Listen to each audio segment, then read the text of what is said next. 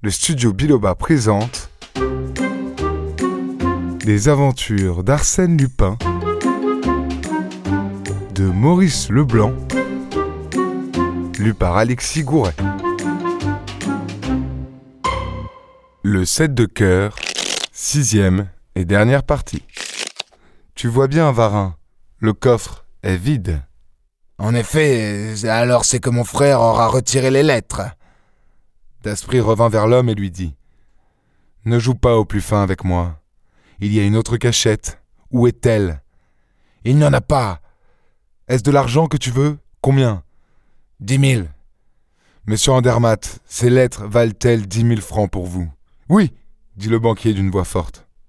Varin ferma le coffre, prit le sept de cœur, non sans une répugnance visible, et l'appliqua sur le glaive, contre la garde, et juste au même endroit. Successivement, il enfonça le poinçon à l'extrémité des sept points de cœur. Il se produisit un second déclenchement, mais cette fois, chose inattendue, ce ne fut qu'une partie du coffre qui pivota, démasquant un petit coffre pratiqué dans l'épaisseur même de la porte qui fermait le plus grand. Le paquet de lettres était là, noué d'une ficelle et cacheté. Varin le remit à Daspry. Celui-ci demanda Le chèque est prêt, monsieur Andermatt?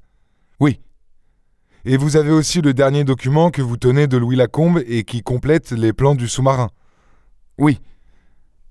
L'échange se fit, Daspry empocha le document et le chèque et offrit le paquet à M. Andermatt. Voici ce que vous désiriez, monsieur. Le banquier hésita un moment, comme s'il avait eu peur de toucher à ces pages maudites qu'il avait cherchées avec tant d'âpreté. Puis d'un geste nerveux, il s'en empara. Auprès de moi, j'entendis un gémissement. Je saisis la main de Madame Andermatt. Elle était glacée. Et Daspry dit au banquier Je crois, monsieur, que notre conversation est terminée.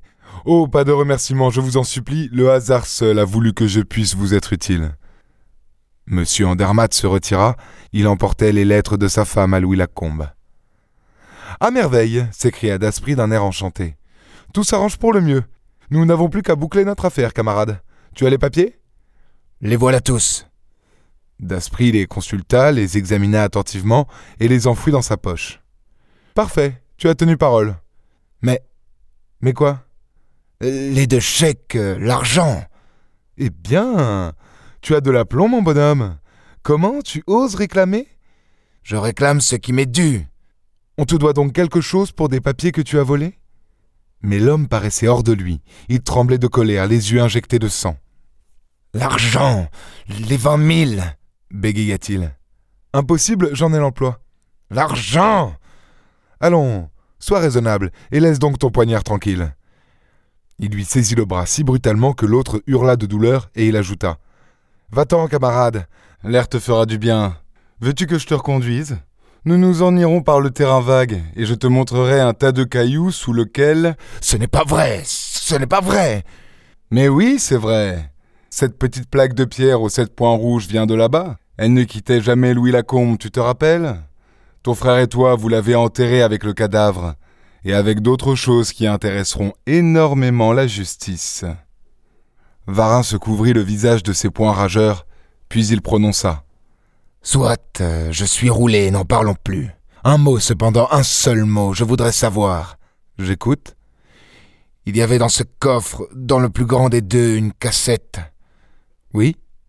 Quand vous êtes venu ici la nuit du 22 au 23 juin, elle y était? Oui. Elle contenait? Tout ce que les frères Varin y avaient enfermé. Une assez jolie collection de bijoux, diamants et perles raccrochés de droite et de gauche par les dix frères. Et vous l'avez prise? Oh, Dame, mets-toi à ma place. Alors, c'est en constatant la disparition de la cassette que mon frère s'est tué? Probable.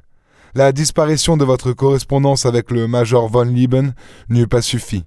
Mais la disparition de la cassette. Euh, est-ce là tout ce que tu avais à me demander? Ceci encore.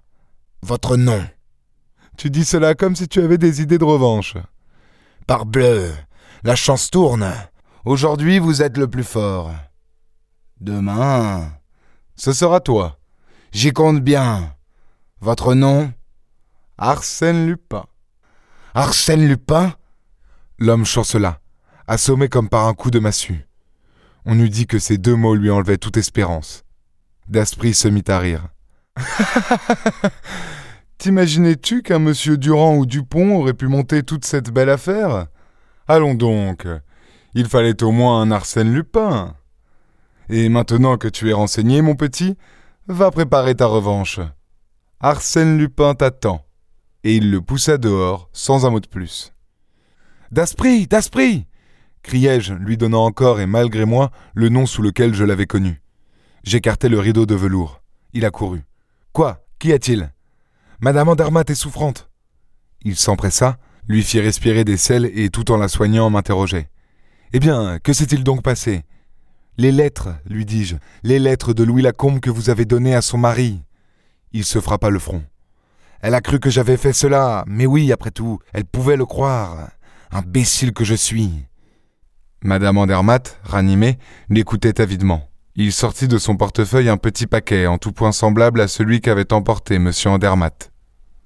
Voici vos lettres, madame. Les vraies. Mais les autres?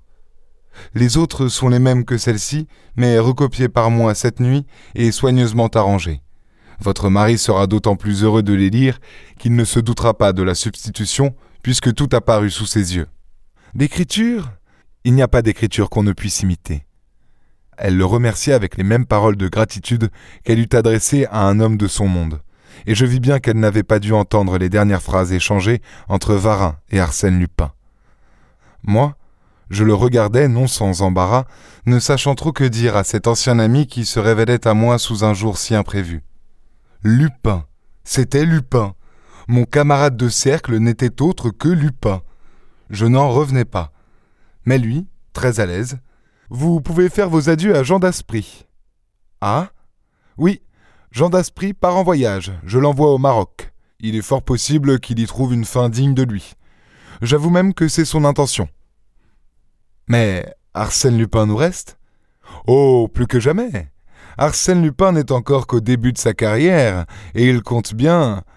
Un mouvement de curiosité irrésistible me jeta sur lui, et l'entraînant à quelque distance de Madame Andermatt, vous avez donc fini par découvrir la seconde cachette, celle où se trouvait le paquet de lettres. J'ai eu assez de mal. C'est hier seulement, l'après-midi, pendant que vous étiez couché. Et pourtant, Dieu sait combien c'était facile. Mais les choses les plus simples sont celles auxquelles on pense en dernier. En me montrant le set de cœur, j'avais bien deviné que, pour ouvrir le grand coffre, il fallait appuyer cette carte contre le glaive du bonhomme en mosaïque. Comment aviez-vous deviné cela? Aisément, par mes informations particulières, je savais, en venant ici le 22 juin au soir, après m'avoir quitté. Oui, et après vous avoir mis par des conversations choisies dans un état d'esprit tel qu'un nerveux et un impressionnable comme vous devait fatalement me laisser agir à ma guise sans sortir de son lit. Le raisonnement était juste. Je savais donc en venant ici qu'il y avait une cassette cachée dans un coffre à serrure secrète et que le set de cœur était la clé, le mot de cette serrure. Il ne s'agissait plus que de plaquer ce set de cœur à un endroit qui lui fut visiblement réservé. Une heure d'examen m'a suffi. Une heure? Observez le bonhomme en mosaïque. Le vieil empereur? Ce vieil empereur est la représentation exacte du roi de cœur de tous les jeux de cartes, Charlemagne. En effet, mais pourquoi le set de cœur ouvre-t-il tantôt le grand coffre, tantôt le petit? Et pourquoi n'avez-vous ouvert d'abord que le grand coffre? Pourquoi? Mais parce que je m'obstinais toujours à placer mon set de cœur dans le même sens. Hier seulement, je me suis aperçu qu'en le retournant, c'est-à-dire en mettant le septième point, celui du milieu, en l'air au lieu de le mettre en bas, la disposition des sept points changeait. Parbleu! Évidemment, parbleu! Mais encore fallait-il y penser Autre chose, vous ignoriez l'histoire des lettres avant que Madame Andermatt en parlât devant moi? Oui, je n'avais découvert dans le coffre, outre la cassette, que la correspondance des deux frères, correspondance qui m'a mis sur la voie de leur trahison. Somme toute, c'est par hasard que vous avez été amené d'abord à reconstituer l'histoire des deux frères, puis à chercher les plans et les documents du sous-marin? Par hasard. Mais dans quel but avez-vous recherché? Daspry m'interrompit en riant. Mon Dieu, comme cette affaire vous intéresse. Elle me passionne. Eh bien, tout à l'heure, quand j'aurai reconduit Madame Andermatt et fait porter à l'écho de France le mot que je vais écrire, je reviendrai et nous entrerons dans le détail. Il s'assit et écrivit une de ces petites notes lapidaires où se divertit la fantaisie du personnage. Qui ne se rappelle le bruit que fit celle-ci dans le monde entier?